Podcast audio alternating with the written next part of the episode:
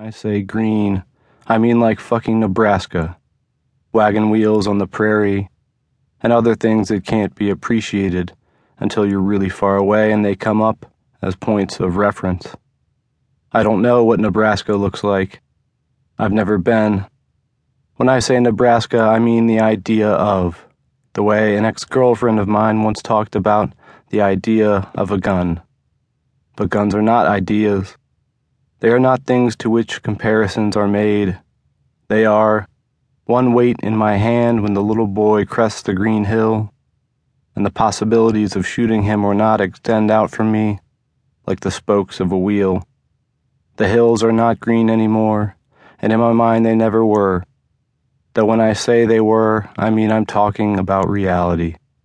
I appreciate that too, knowing the hills were green knowing someone else has paid him for his scavenging, one less exploding thing beneath our feet.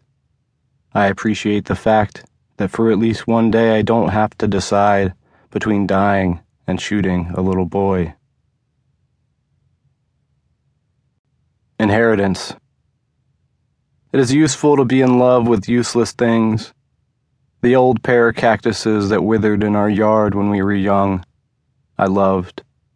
Among other things I loved, the clear glass bottle of old Milwaukee that you threw from the window of your car into the garbage can when you came home. Loved the way it broke into a dozen broken pieces and the way a dozen more surrounded them like constellations.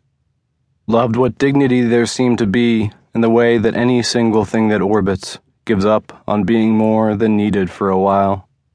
Once I loved an old man too who had no use for useless things, like this poem, which might be out there spinning with him anyway.